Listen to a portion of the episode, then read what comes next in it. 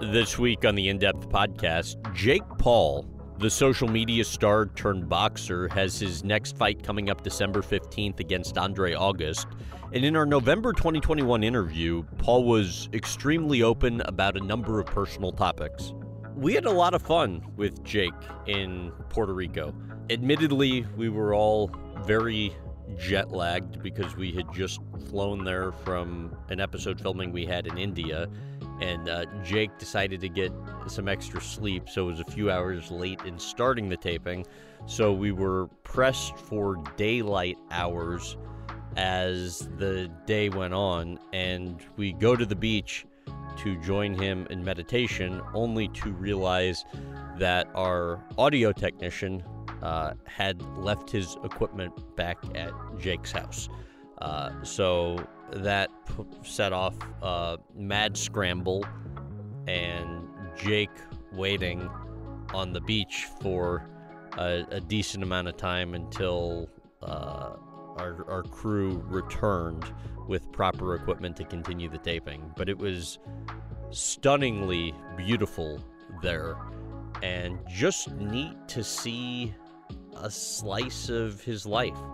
We also talked about his boxing career that was still in its early stages two years ago and how it helped Jake reinvent himself. I could finally sort of take back control of my life. Revealed a prominent opponent he'd love to fight. What do you think of Canelo? I think he's great, man. I respect him. However, I still want to fight him. And talked about the toughest moments during his rise to stardom alongside his equally famous brother, Logan. Did you think about taking Yeah. your own life? Yeah, 100%. Paul also addressed the sexual assault allegations that surfaced just before a major fight. My friend was like, hey, tell me the God's honest truth, man to man, no one listening. What happened? and shared the hard lessons about money he learned as a teenager. How much do you think you lost all in? I think it's like r- roughly like $3 million. But we began with Paul growing up. Your parents got divorced when you were in kindergarten. Uh, your mom was a nurse, remarried a doctor. So, you know, things were, seemed pretty secure there financially. But um, your dad, on the other hand, struggled a, a bit. And, you know, I think there was like Pop Tart and Pop Tarts and soap and uh, th- things like that that you would get on Christmas wrapped in uh, newspaper. How does this man know this? What, what- I mean, what, what was that? What was that like for you guys? Just kind of that the difference in dynamic from one house to the other. It was weird, to say the least, and it was a lot to adjust to. And I feel like that's it sort of developed as an adult into like having like mood swings for me personally because at my dad's house I couldn't be myself. I was always on on edge of not doing anything wrong in front of him. We were always working and it was very serious going to bed at a certain time. Like he, he was in the army, so he like sort of brought that mentality into our lives of like a regimen. And then I would go to my mom's house and it was a lot more chill and I could play video games and uh, hang out with friends more. Uh, so, so it was a week with my mom, a week with my dad, and then it was sort of this back and forth. And that I just got so used to it, I didn't really know like uh, it's all I really knew. Uh, but I definitely notice how the effects it has like now in my life where I feel like I either need to have to be like working, working, working, working and like on edge and anxiety and I'm not doing enough, I'm not doing enough and then or I'm like chilling. What do you think you learned from each parent? From my mom I learned a lot about love, care, you know, patience, determination. Uh, she's the one who taught me about like affirmations, like the things I have in my mirror. And for my dad, I think I learned just how to be tough, how to work hard, how to be disciplined, and how the real world isn't gonna take it easy on you. One of your earliest memories is, as a kid is uh, of the cops coming in, breaking up an explosive domestic dispute. What do you remember from that? Yeah, I just remember it's sort of like all a blur, but I remember my parents just like screaming at each other at the top of their lungs and them arguing and I, I was just crying, you know, with my brother and uh, they didn't want us to see the fight, so they like put us in the laundry room, and me and my brother were just sitting in there crying. And then I remember all of a sudden there was like two cops that came in and uh, just asked us if we were okay and what was going on, and uh, and I just we just had no idea like what was going on. How do you think that sort of stuff or the, the divorce, looking back now, um, affected you guys? It's you know it's hard to say, but I mean traumatic experiences like that, you know, sort of make you numb. I think they make you live in fear. You know, when you go through something like that as a child, when you're so impressionable, uh, those, those that pain and that those emotions, that confusion, of course, it's gonna it's gonna linger with you uh, for the rest of your life. In what ways does it come out? Who knows? You know, um, but you know, everyone has. I'm not sitting here being like, oh, you know, I went through so much stuff. Like I did and I didn't. You know, everyone. There's people who have it way worse than me. Um, stealing the iPhones. I was talking to your mom the other day on the phone, and she said it was actually a lot bigger than even he made it out to be in his book. Take me through what happened. Yeah, basically, I was a, a freshman in high school, and I wanted to make money and I was sort of hanging out with the wrong people, and uh, they started stealing iPhones and flipping them for like double the amount to this like senior in the school who had a cell phone shop with his dad downtown. I was just a kid with wide eyes and I just like wanted to make money. The first time I got involved, I like distracted a kid and then they like took their took his phone, and I felt bad, and I knew it was wrong, uh, but for some reason it didn't like all register to me to like stop doing this. And these were my best friends, so it was like, you know, as a kid you don't know, you don't know any better. I think I took like three or four phones, and then you know, two weeks later, we're all caught. And it didn't last for long at all. You know, people started tattletaling, and uh, I ended up getting suspended for 10 days. How did you get punished? So, lots of lots of punishment. But the thing I remember the most is uh, my dad's house. It was a big property, and there was. Uh, 10 yards high of firewood by 20 yards wide and he just made me move it from the backyard to the front yard, wheelbarrowing it through mud, through the grass, literally half, like a half mile walk. Uh, and it took like four days. Did he explain to you why he was punishing you that way? Yeah, he's like, I want you to think about what you did the whole entire time while you're moving the locks. And I just remember there was like a moment where it, it was like the, in the one spot it was like really muddy. And so I, ha- I had the wheelbarrow and every single time i went through that spot i was like it was extra hard and you had to be extra cautious. And i would i was loading the wheelbarrow up to the very top as heavy as i could because i don't want to like waste trips you know? And so i'm going through the mud and boom like i slip tip over. The the the thing on the wheelbarrow like stabs into my stomach. I like flip over, land on my back, and uh, I was literally like sitting there in the mud, like, this is the worst thing I've ever done. I'm not gonna do anything bad again. But, but so I mean, going through it, had a positive impact. Yeah, for I mean, sure. Yeah. I, I think it, it, was it was much needed. You and your brother were so competitive. One kind of motivated the other Yet he excelled in school, and your mom said she was just hoping you would be a, a C student. Why do you think you struggled so much in school? I mean, just to be candid, like I'm, I'm way smarter than my brother. and so, and people, people will sit there and be like, ah, whatever they could say about that. But it, I mean, it's just becoming more evident as, as we get older. And so, like, I think he's smarter in certain areas, I'm smarter in other areas. But I feel like I always beat around the bush to this question because I'm always framed as like the, the bad child. and, I, and I run with it because I, I was. I'm the problem child. But I think smarter people sometimes in school are harder to engage because they're like, what, like, what, why am I here? What's the point of this? I don't like this. I don't enjoy this. I'm not passionate about this. And I was sitting there the whole entire time like thinking to myself, why is this teacher who is a failed whatever they are teaching me about something that I'm never gonna use in my life? I wanna learn from people who are successful and who are actually doing things out there in the real world. Whereas my brother didn't care. He, he just wanted to excel because that was what he was told to do.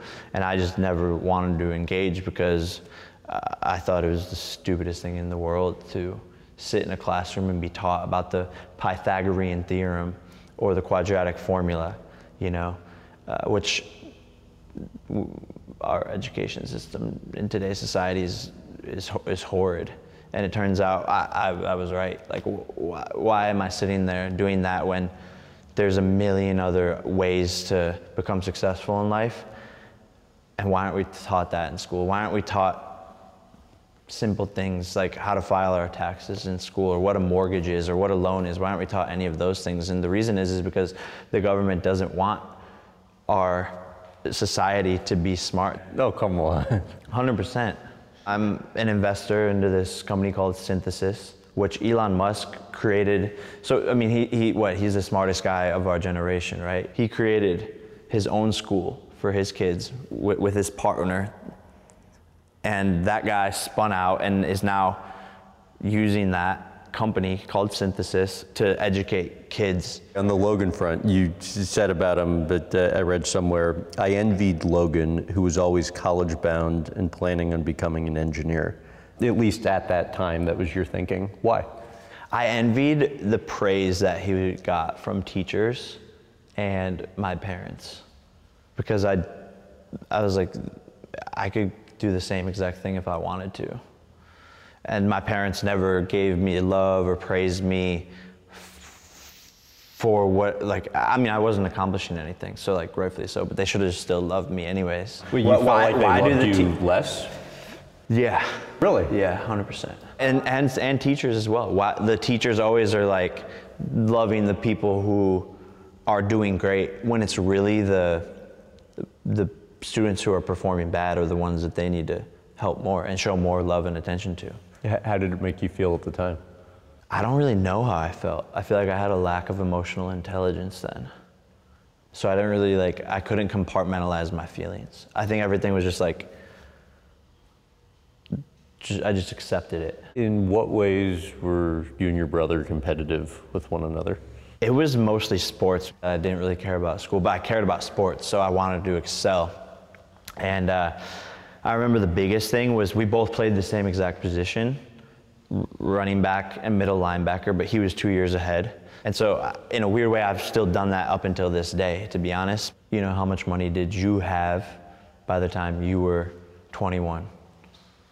Okay, you're 23 and you have X amount of dollars, but I'm 21 and I had more than you did when you were 21. So it was like literally the same thing. And you guys kind of would motivate each yeah. other. Yeah, I think there was parts of it that were super unhealthy, but like what? I mean, when you start to m- make your life all about success, which I was guilty of before, you know, and uh, and about growing your wealth, it's just not. It's it's just not good. It, it, it leads to unhappiness, and so for us we never had anyone who was successful, right? And all of a sudden, you know, how hard I saw my dad work cleaning gutters, building porches, snow plowing driveways, rebuilding houses with his bare hands. And he would make $60,000 in a year working every single day. And then all of a sudden, we would make that in one post on a stupid app for five seconds. We were so motivated to work and grow and work and grow. And it became an obsession almost. Speaking of your dad, uh, w- one of the best decisions he probably ever made was Christmas 2007. Tell about the handheld video camera. We, we were running backs on, on the football team, and my dad got my brother and I one camera to record our football games was the, was the purpose so that we could watch back the film. Summer rolled around and in Ohio, this is before cell phones. There's nothing to do. My dad has to go do work and we were, you know, too young to work with him at the time. I was probably nine. Logan was 11. One day we just picked up the camera and started recording random stuff outside, trying to be like the YouTubers and making funny videos and jokes. And we had a blast doing it. And one, one thing led to another. And I think a couple weeks later, we had like actually made our first real YouTube video. Once we started filming everything and watching it back uh, on the little computer we had, we were just like be sitting there laughing and laughing and laughing. And then the conversation just came up one day of like, we should make a YouTube channel. And we called it L Dog and J Slice. And you mentioned some of the videos are still online. Some aren't, in part because one day Logan says, uh, I want to stop the channel, and then deletes a bunch, only to later kind of change his mind. What do you remember about each of those instances? Yeah, so Logan was going into high school and he thought the videos were embarrassing. And so one day, without telling me, he went on the channel and deleted like maybe 20, 15 to 20 videos of the ones that he didn't think were as good. Mm-hmm. And I remember just like freaking out, like, why did you do that? What, like, what, how could you do that? We worked so hard. You didn't even ask me. You didn't tell me, like, what do you mean these videos aren't cool? These are the greatest things ever. That had to be devastating for you at the time. Yeah, but like, I, I he was my partner in crime. So yeah, it was like he checked out and I was upset, but there was nothing I could do about it. Mm-hmm. Yeah, and then uh, not too long after that, there was a change of heart. Yeah, um, two, about two years later, Vine came out, and I downloaded it the first day, and just started, you know, sort of picked up right where we left off, you know, making Vine videos. And I told my brother about it. He downloads it. We're both just like messing around. We think it's a funny platform. You're actually making like pretty good content uh, for, at the time, and that's uh, when Logan and I got into a competition immediately to see who could get more Vine followers. Worked out pretty well for both of you. Yeah, yeah. We, we, we just started putting more effort into it and we were literally just competing like, yo, who can get more followers? And one of the videos that we made uh, went viral like a month later. And we were like, holy, like, this is crazy you know, we're famous. In, in, your process for creating content was what? In the process of uh, ideation for the videos, just like has evolved. It went from, you know, messing around and maybe filming a video for 10 minutes to spending days of pre-production to get props, costumes, locations, to film a six second video and editing it for a day after that and then posting it. So they just got better and better and better and better and just put way more effort into it. And whether Vine or later YouTube, it, the, the process was pretty consistent throughout. Exactly. The reason we were so successful on YouTube when we came into into YouTube was the content on the platform at the time was just slow and it was boring and it sort of lulled you to sleep if you would sit there and watch someone's 15 to 20 minute video. So when I came in, I was like, I'm gonna make this 15 minute video uh, just a bunch of vines. Six, you know, six to 30 seconds at a time because people's attention span are very short. And so I wanted something new to happen on camera every 30 seconds, every 45 seconds, every minute to keep the audience engaged. And it worked. To what extent is it still frozen in your memory, you and your brother being driven off by your dad to the airport as you're going to spend the summer in LA?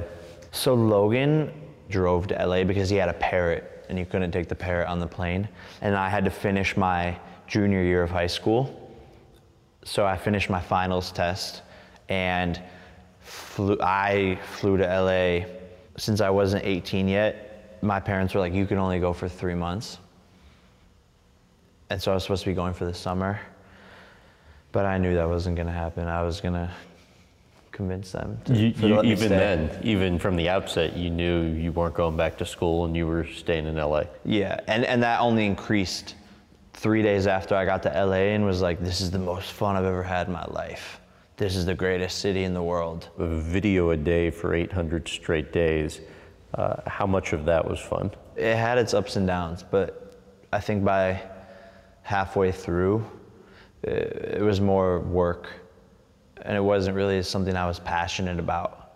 You could just see like, oh, this kid is like just doing this because it's it's fueling his brand and his page and his following and his revenue. And the the pressure to create content you felt started to cause you to drink, right? It, it was just a messy cycle because when I didn't want to do something, I was like, oh, I'll, I'll like smoke weed or get drunk to do this video because it, uh, that'll make it more fun.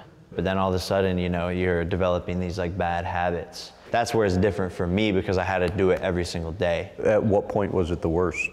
Th- there was a point where I everything went downhill for like the Paul brothers. It was after my brother's uh, Japan incident where no one wanted to work with us. Every brand that I was affiliated with dropped me. It, it, and I, I wasn't even the one who filmed the video, right? It was just by way of association because my brother filmed in the suicide forest. My life was pretty much ruined. YouTube demonetized me. Every brand dropped me. I had like a $10 million deal with Target that was gonna go live uh, like seven days from that they dropped me, everything just went downhill. And you're thinking what at the time? What the am I gonna do? Because I never saw this happening, and it happened overnight. And you, you said uh, it was starting to create a kid who was just like, I mean, to be blunt, it's like, why do you see so many stars kill themselves? Yeah. Explain that. I'm, I'm sitting there 21. I lose basically all my income because of something my brother did. I'm blacklisted. I'm not in the community anymore. They bring up everything that I did wrong. They sort of lumped it all in together. Look at these Paul brothers and how bad they are. We got canceled everywhere. And so I just saw every everything in my life was just falling apart. And the only thing that made me forget it was drinking 100% and smoking weed. That only makes it worse, right? Because you're using a crutch to, to get by. And then you know, you sort of wake up one day and I'm in this empty house uh, with everything that I had built basically stripped away from me. And people hated me. I thought my, my own friends who I thought I would be with know forever, they were gone. And I was like, what's the purpose of my life? This sucks. This is terrible. I want to run away. And I think, you know, dark thoughts come into your head of like, yo, this this is uh, yeah this is like I don't want to be here on Earth anymore. Did you think about taking yeah. your own life? Yeah, hundred percent. How did you get through it? I think uh, at the time I was just looking for hope, and so I just like started going to like church. I would just like start talking to uh, adults who would have any sort of advice just like talking to a therapist, I was just like, this is exactly what everyone wants. You know, the media wants to see me fail. and I'm just gonna, I, I'm not gonna give them what they want. And I just made the decision to like wake up every day, change, change my attitude really. And I just started telling myself every single day when I woke up in my bed, I would sit there and just be like, I'm happy. I'm gonna be happier next week than I am this week. I would just start telling myself these things. And uh, it, it helped. And I just made that decision to like not give up. When I was talking to your mom, she said uh, it, it wasn't until you were kind of on the other side of it that she really had any idea what you were going through. Yeah, I was embarrassed, you know? Why? Even now, it's like, oh, this is like really the first time I've like talked about it, honestly. I just took on, took on the pain by myself because I, I, I just felt embarrassed to ask for help. And I didn't want, like, I wanted to seem tough, right? Because I was Jake Paul and everything, uh, uh, the outside looking in, it's like this kid has a perfect life. He has the cars. He's uh, he's in LA. He's living his life. You know, he's famous. Da da da. He's having fun. So on the outside looking in, I didn't want to look weak to anybody, including my closest friends. I didn't want anyone to know. I didn't want to cry for help. I wanted to make it through it by myself, or or with the help of you know. Sometimes I would talk to the occasional person who was outside my circle that I could trust. You said it, it took a while to realize that it's not the money or the cars and the girls that make you happy, but figuring out a balance. It was going through that, really, because I had everything, right? In a sense. Like I, I accomplished what I set out to accomplish.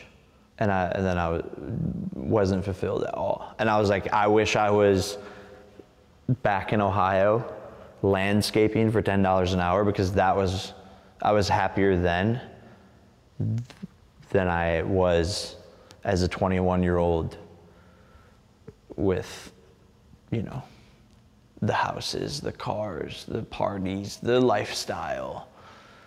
It's all fake and it, it's just a dead end, honestly. You said you've, when it comes to money, you've had trust issues before because uh, people have stolen from you. Yeah, it's uh, when you're young and you start to make millions of dollars really fast, you have people on your team who are take advantage of you. They're, you know, redirecting some money here. They're overcharging you for hours. Uh, they're making you buy insurance policies that they get a percentage on. You know, little little things like that. And i never really looked at my expenses which was like a, the stupidest thing i ever did because you know i was 19 20 years old. Boom boom.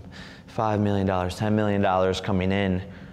And i just never thought to look at it. What uh, caused you to catch it? I literally woke up one day and i was like looking around my house and there was like 15 employees. And i was like what are all these people doing? Like what's going on? Like why am i paying all these people like what does that person do? Because i wasn't necessarily the one that hired them. Like what like are these people really like worth paying? Like, I, like what is it i don't know. And i literally started questioning everything. And i was like you know is my manager even worth pay, paying? Or am i just like giving them 20% for, for what reason? And then I got my, uh, another like trusted advisor to basically come in and look at everything and along with my dad and they uncovered millions and millions of dollars that were lost and gone and disappeared or you know in different accounts, and uh, it, it, was like months and months and months, and almost a year and a half of just dealing with all the crazy. How much do you think you lost all in? I think it's like r- roughly like three million dollars. And as painful as that is, probably ended up being the best thing that ever happened to you in terms of long-term money management, right? Best thing ever, it, which I didn't realize at the time. At the time, I was like, oh wow, you know, I'm I might have to give all of this up because uh, like Really? my expenses are so high. I, this was stolen from me. I realized like you see when you're making that much money as a kid, you, you, you just look at the number that's coming in. You don't look at the expenses. My at one point my expenses were like a million dollars a month, and I didn't even know it. And I was like, okay, cool. I'm making like two million dollars a month, but like after taxes and blah blah blah, you're down to zero dollars. So it's like, well, oh my God, what's going on here? And so yeah, it was a blessing in disguise because if it would have happened to me now, it would be ten times worse of a situation. So now I look at every expense down to you know the people trimming the hedges and how many hours they are spending at the house How do you invest your money today? a lot of different ways. I guess the main focus is Anti Fund, which is my venture capital fund, along with my partner Jeff Woo. And a lot of my own personal money goes into the fund, and we focus on ev- anything and everything from you know cannabis to crypto to metaverse projects to consumer products software social media apps. And it's really just startup venture capital silicon valley old school uh, investing. And i found a, a ton of success in it. The fund's been absolutely crushing it. We've made you know a, a couple investments uh, that where the companies have turned into billion dollar companies billion dollar market caps and uh, I've been involved in that since I was 18, 19 years old. Oh, You know, since I raised money for my first company, that's when I sort of got involved in venture capital and understood exactly, you know, what it is because it's really complicated. A lot of, a lot of people don't even know what it is or how to get involved, and you, a lot of people don't talk the talk or walk the walk, and especially you know, athletes or celebrities. So we sort of bridge the gap between Hollywood and tech investing, really. How about best and worst financial decision you made? I would say the best financial decision I've ever made is investing into anti-fund and investing just a ton into uh, Ethereum and uh, BNB very early on and venture cap, just putting my money in venture capital uh, with amazing founders. The worst,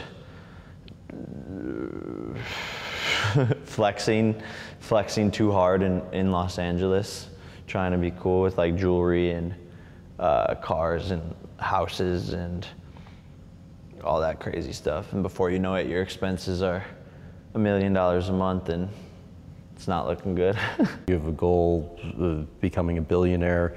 Um, explain why you love talking to billionaires. I think they create the future and their dedication, their work ethic, and the way they think about life is uh, is just amazing.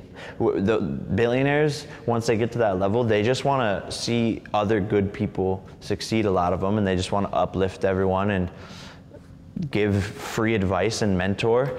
And I've never really had a mentor, uh, you know, sort of take me under their wing, and so I've just learned from different people. How well do you remember the unsolicited email you sent to Mark Cuban? I was a young entrepreneur creating my first company.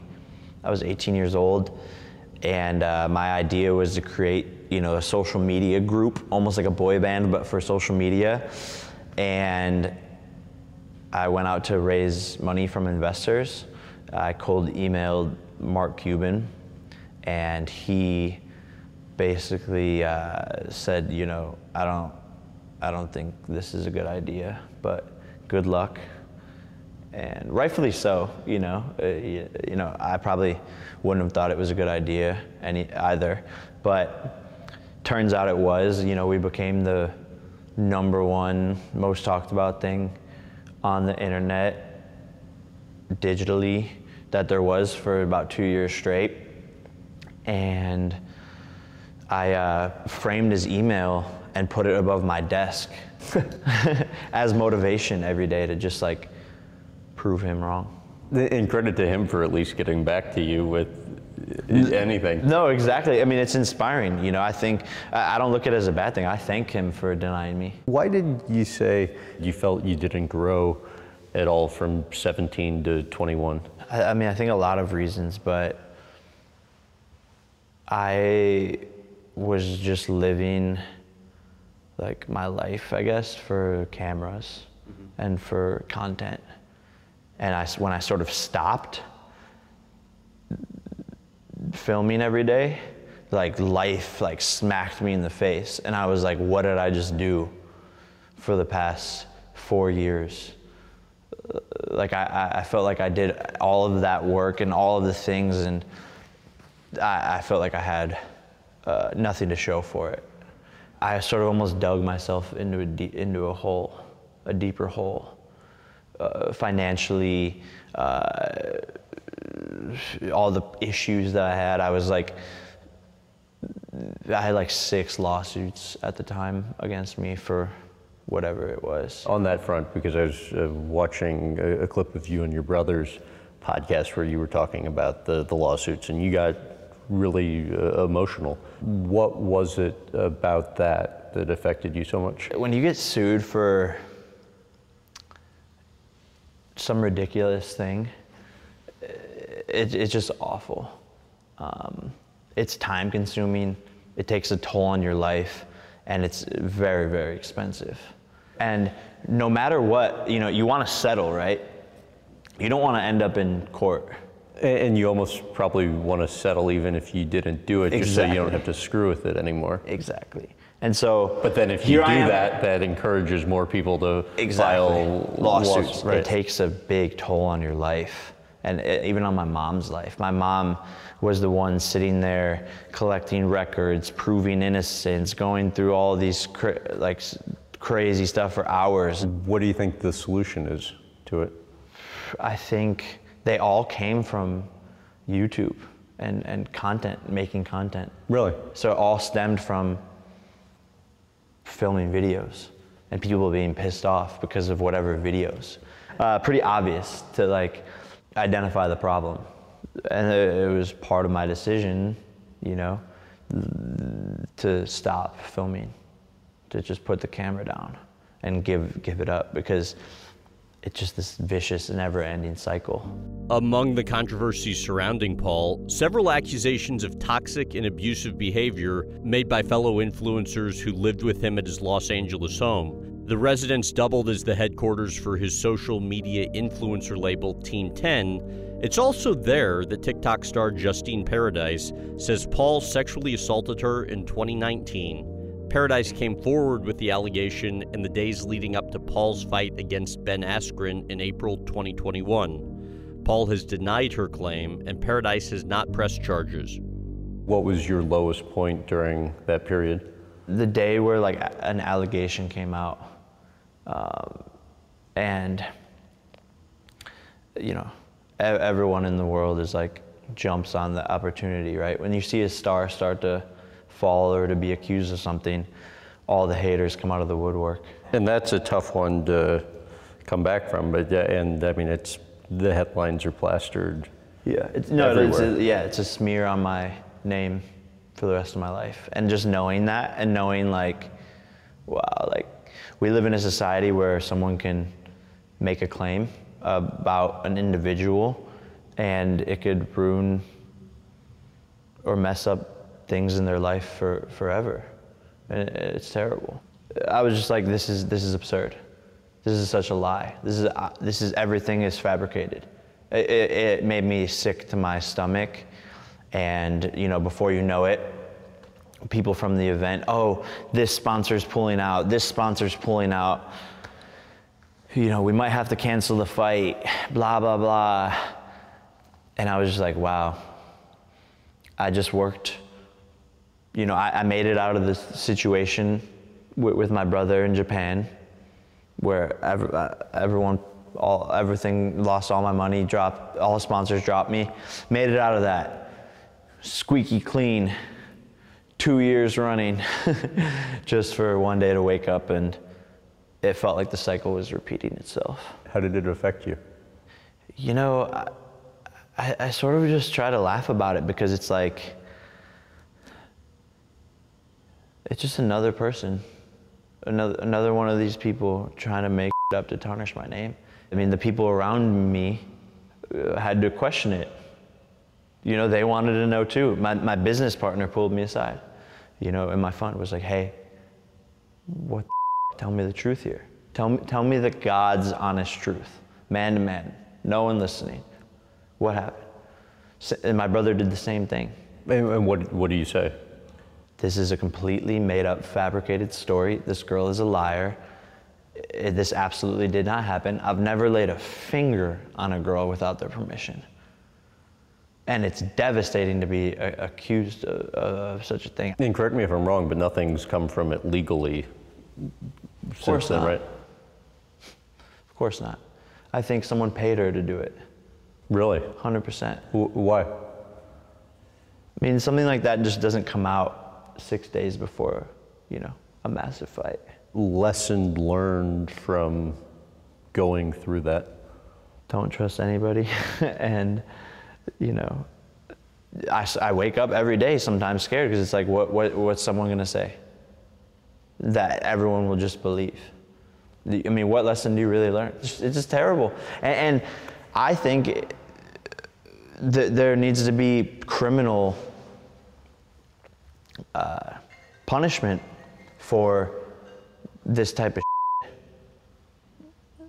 for people who accuse people of doing things that they didn't do. Want to completely shift Yeah. gears here. What made you decide to uh, make that transition to boxing full time, or, or even start to consider it? I just felt like I could finally be myself and sort of take back control of my life uh, as a boxer. Whereas before I was doing all of these stupid things to get attention on camera for my YouTube channel. I mean, when you when you wake up, uh, you know, uh, two years straight, every single day filming a video for 15 minutes. After like a year and a half, you're like, man, how do we keep this entertaining? Doing stuff that you normally wouldn't do just to get views. And that's such an unhealthy place to be in in life. And I feel like boxing gave me uh, just a purpose and a, and a path. And it fit me so perfectly from, you know, the talk, the outfits, the hype, the attention, the actual fight. Like I'm, I'm, I'm, I'm a fighter. I, I fought for everything I have in my life. I've really built uh, everything from grit, hard work, determination, and it's been a fight. I've learned a lot, made a lot of mistakes, and so I feel like fighting is an outlet for me to just express myself. Describe the feeling of winning in front of a sold out crowd at Manchester Arena. definitely one of the uh, greatest accomplishments uh, of my life. I feel like that's part of one of the main reasons I fell in love with boxing because I, I'd never experienced that big of a W. Everything about it was crazy. There was so much on the line. It was like US versus UK, brothers versus brothers. When I took that W on the biggest stage possible, and I proved everyone wrong, and I had worked so hard uh, to, to achieve that. And it was my first training camp in boxing and first fight ever. So uh, it was easily like one of the hardest things learning to box in five months, sparring every single day. I would come out bleeding, like I could barely move my arms. It's, it's the hardest sport in the world for a reason. How much did you learn when you went to the mountains in California in Big Bear and visited uh, Sugar Shane Mosley? And that was really where, you know, my passion uh, just went to a whole nother level. And I knew that this is something that I wanted to do for the very foreseeable future. I fell in love with it and learning from Shane Mosley, you know, what it takes to be a champion. And he would show me that and tell me that every single day, how hard you have to work and I remember he took me to a, a gym, you know, just as I was starting to get better and better and better, and I was getting a little confident. He took me to a gym and threw me in with this uh, world champion for, for my first time against a world champion, and the the kid just, you know, beat me up for three rounds straight. I, I didn't give up. He didn't knock me down or anything, but I took a beating. Like I was bruised everywhere, like messed up nose, and uh, Shane was like, "You just earned my respect because I know that you'll never quit, and you have a champion's mindset." And now I'm even more excited to train you because I know that you- you're special. Most people wouldn't sit there and just take that beating for three rounds and not give up What led to the deal with Showtime? business is business, right? And, and when I'm putting up massive numbers on pay per view, you know, Stephen Espinoza sees that. You know, I want to legitimize myself as a professional boxer, and Showtime was the perfect intersection and platform to go to to do this. And I told him straight up, I was like, yo, I'm gonna be undefeated. No one's ever gonna beat me. I'm in the gym twice a day, every single day. I'm gonna knock out all these guys, and uh, let's do it on Showtime. And and he took the chance, and you know it's paid off thus far. And, and your goals are 10 and 0, and you want to fight kind of the next few years, right? Yeah, yeah, two, three, four years.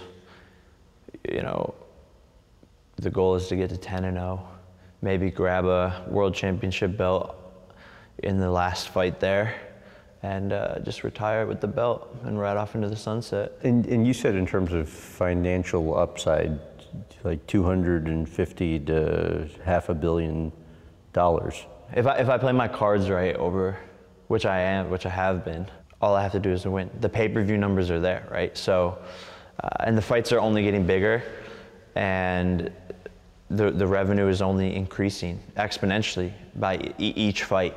Uh, so, you know, five, six more fights, I could make 250 million dollars, for sure. So I want to ask you about some fighters. The first one being Floyd Mayweather Jr. When, when did you first realize that your brother fighting him was actually a possibility? It wasn't until uh, six weeks before the fight where it was actually confirmed. I think uh, Floyd woke up one day and just posted a fight date on his Instagram with like a fight poster. And before that, it was like sort of all just a rumor. I remember being with my brother. It was actually after I beat Ben Askren, and uh, we were in Miami celebrating, and we both like woke up hungover, and he was like, "Oh, I guess this is real. June 6th, I'm fighting Floyd," and uh, he immediately flew uh, here home to Puerto Rico and just started training in training camp. When you grabbed his hat, uh, what are you thinking? Man, I I wasn't thinking past just that moment. It was sort of like a uh, reckless mission where I just really became obsessed with the idea of taking his hat once I saw it. And once he was he was insulting me. he was insulting me in the press conference. And so I was like, "Oh, okay, like you want to loop me into this?" Uh, no problem. And I was like, "Okay, the only way that this is going to work is if I go up to him, act like I'm talking smack, and then just snatch it and see how far I could run. And, and your, your brother was actually initially mad at you, right? I think he was just caught off guard. He was scared for me because he didn't know what happened. Like he, he saw me getting jumped by, you know, 20 different guys. so as an older brother, he, he was freaking out and panicking. And then I think he realized like, oh wow, that just made this fight so much more real. Right. The storyline got 10 times better because Floyd's pissed off. Now he wants to kill the Paul brothers. And then the next day, news articles come out saying he's training harder than he was training against McGregor to fight Logan. So now the fight just got that much more real. The videos accumulated over a billion dollars in media value for free just because I got punched in the face. And I'm like, yo, I just sold you probably like 400,000 more pay-per-view buys so you could thank me later. What do you think of Canelo? I think he's great, man. I respect him. You know, I think uh, we've had words back and forth, and you know, he says I need to work on my boxing ability, and I agree. Like, of course, 100% I do, and uh, I've really come to like his personality. Actually, I think when he started, uh, you know, doing more media, showing his life behind the scenes, he never really had done that before. And I watched your guys' sit down talk, and I realized, you know, he's a good guy, and maybe in a different lifetime, uh, we, we would probably be, be friends. However, I still want to fight him. And I still think it would be a massive fight. And I think, you know, my uh, path is leading to that. And this year, 2021, uh, Canelo will be the number one highest paid boxer, and I will be number two. So, what better fight than to put the number one highest paid and the number two highest paid against each other because that equals the biggest payday. At the end of the day, this is a business.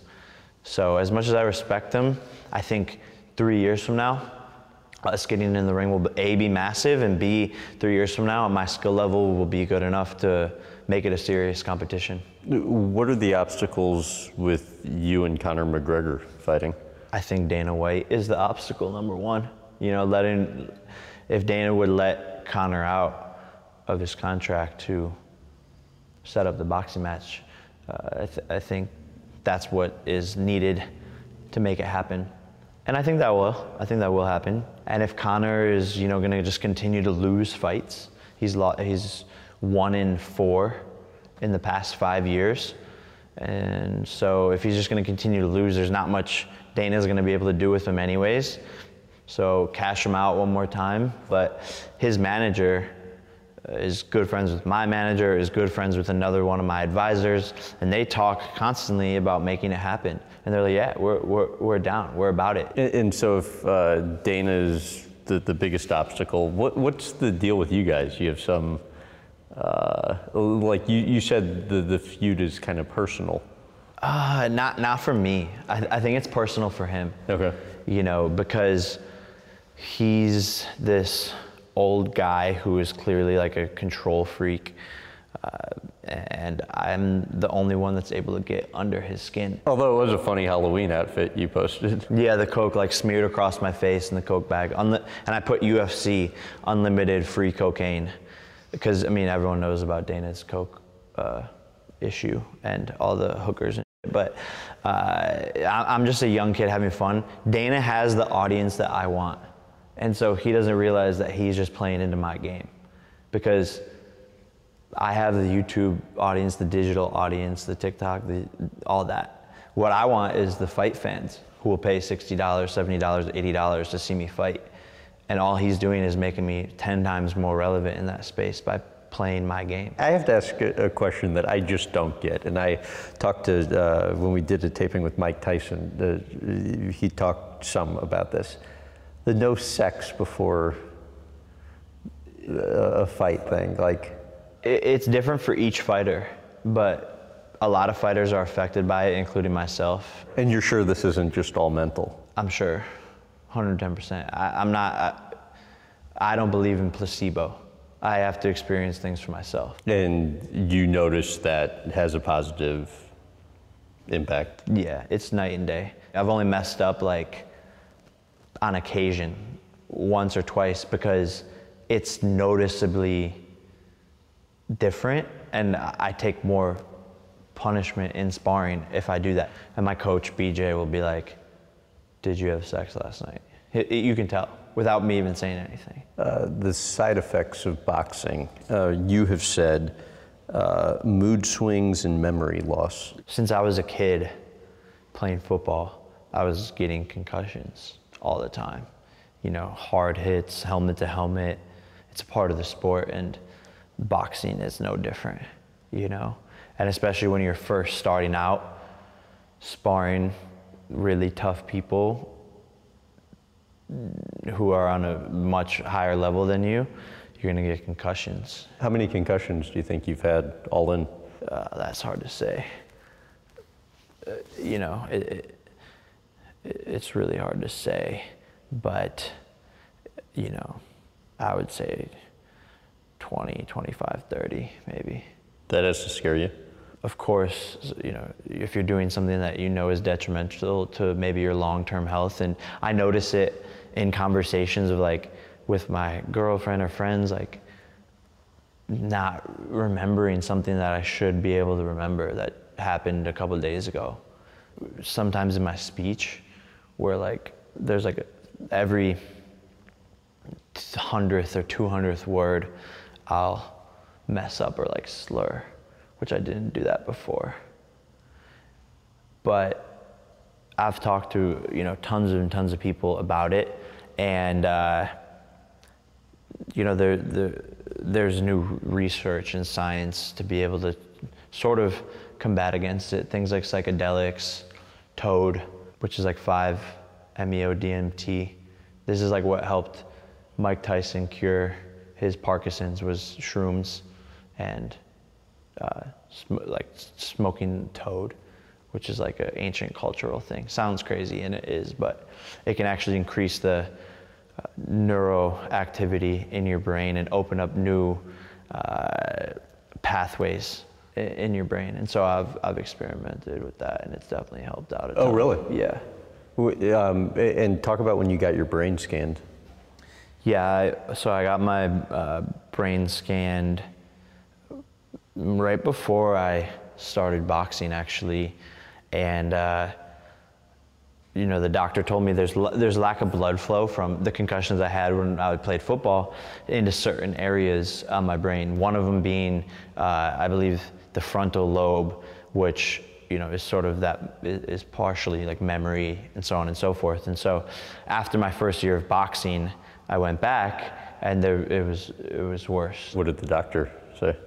I mean, you know, their advice is don't do that sport, right? I mean, that's all they can advise as a doctor. I think before it was affecting me a lot more at a rapid pace because I wasn't, I never took it easy. I was always thrown in there with people who were way, way better than me until I started to slowly get to their level. And so before, when I was sparring, when I first started out, I was getting hit way more. Now, I might get hit like a, a real, like a good hit maybe once a sparring session. You've uh, obviously been working pretty much nonstop the past several years, uh, but you were finally going to take some time off. Uh, what are the plans? Not exactly sure yet, but I'm thinking about like a month and a half vacation and have some ideas of different places I want to go and visit and just experience the culture and kick back and relax and decompress. I feel like I have a lot of reflecting to do and a lot of, uh, you know, a lot of thoughts to collect as to where my life has gone in this rapid pace. Because I don't want to do what I did before when I was filming, which is just like go, go, go, go, go, go, go, go, go, go, go, and then you look back and you're like, what just happened? I don't want to like I'm not going to make the same mistake. I want it to be about the journey, not the destination. Boxing bullies. Uh, how'd that come about? For me, I've always wanted to create a foundation and give back. And I finally got to a place where I felt like I had the team and the infrastructure to be able to do so. Because it's not easy to make a foundation and keep up with it and to put on events and be consistent and to create a brand just in general. I grew up as a bully, just on school buses, like calling people names and stuff. Like, didn't realize what I was really doing. It was just jokes, but that really affects those kids. Which at the time I was like, didn't think it was harmful, but and, and I was doing it because it made me feel better about myself because I was actually, you know, insecure, I guess, at that time, and not confident in myself. And so, when I got older, uh, I started posting my videos online, and I was getting all these negative comments. People from my school were like, "Your videos aren't funny. You're an idiot. You're cringe. You're a clown. You're making fun. Like you, you look stupid." and that affected me and it still does like till this day because those comments are real and basically that was my experience of getting cyberbullied. And i see it as such a big problem in our generation that no one's really talking about. It, it's crazy because it affects so many young kids. I know it affected me and I, I see it all the time. Negativity on the internet is so powerful. And so just wanted to fight back and raise awareness against it uh, as much as possible. And boxing helped me like gain the confidence to not necessarily care what people are saying about me anymore. I think boxing helped me like find myself, gave me a purpose, gave me motivation, and it made me confident in myself to tell the truth. A lot of the biggest fighters ever turned or found themselves in a boxing gym because of bullying. Mike Tyson, someone, you know, was making fun of him with his pigeons, killed one of his pigeons, boom, ends up in a boxing gym because he wanted to be able to defend himself. So, what was involved with bringing this idea to fruition? Man, it was a long process. Months of just like planning, ideation, you know, what are we gonna do? What is our purpose? What events are we gonna throw? We're renovating a gym in La Perla here in Puerto Rico, and our goal is just to get more boxing gloves out there, uh, renovate more gyms, and uh, throw more events to get people, to get kids specifically involved into the sport and just, you know, sort of raise that message. But What do you enjoy about it? when you give, you get. And the first event that we did, I was really nervous. It was here in Puerto Rico. There was like 150 kids coming. I was really, I was nervous. Showtime was filming me, so that made it even worse. Like, okay, what if this all goes wrong and it's all on camera? And uh, man, it, it, it just went great. Like the first kid that basically came up to me had a big smile on his face and that sort of like instantly broke the tension. I took a picture with everyone in there and we just started handing out gloves and everyone just had good energy and they were so thankful and it ended up being such a success. And when I saw, you know, how uh, inspired these kids were, I saw how hard they were working in the workouts. I saw how they were like so attentive to what I was saying. It just, it, it felt good to be able to teach them about boxing, about my message, and to give them, you know, a fun day uh, of just boxing. And we had pizza and ice cream, and uh, I think everyone, it just left a good impression on everyone. Thanks for listening to my chat with Jake Paul. To check out clips of our sit down, go to youtube.com slash Graham Bensinger. You'll also get a look into his boxing training regimen as we hop into an ice bath and meditate on the beach. If you enjoyed this podcast, leave us a rating and review. Thanks again for listening.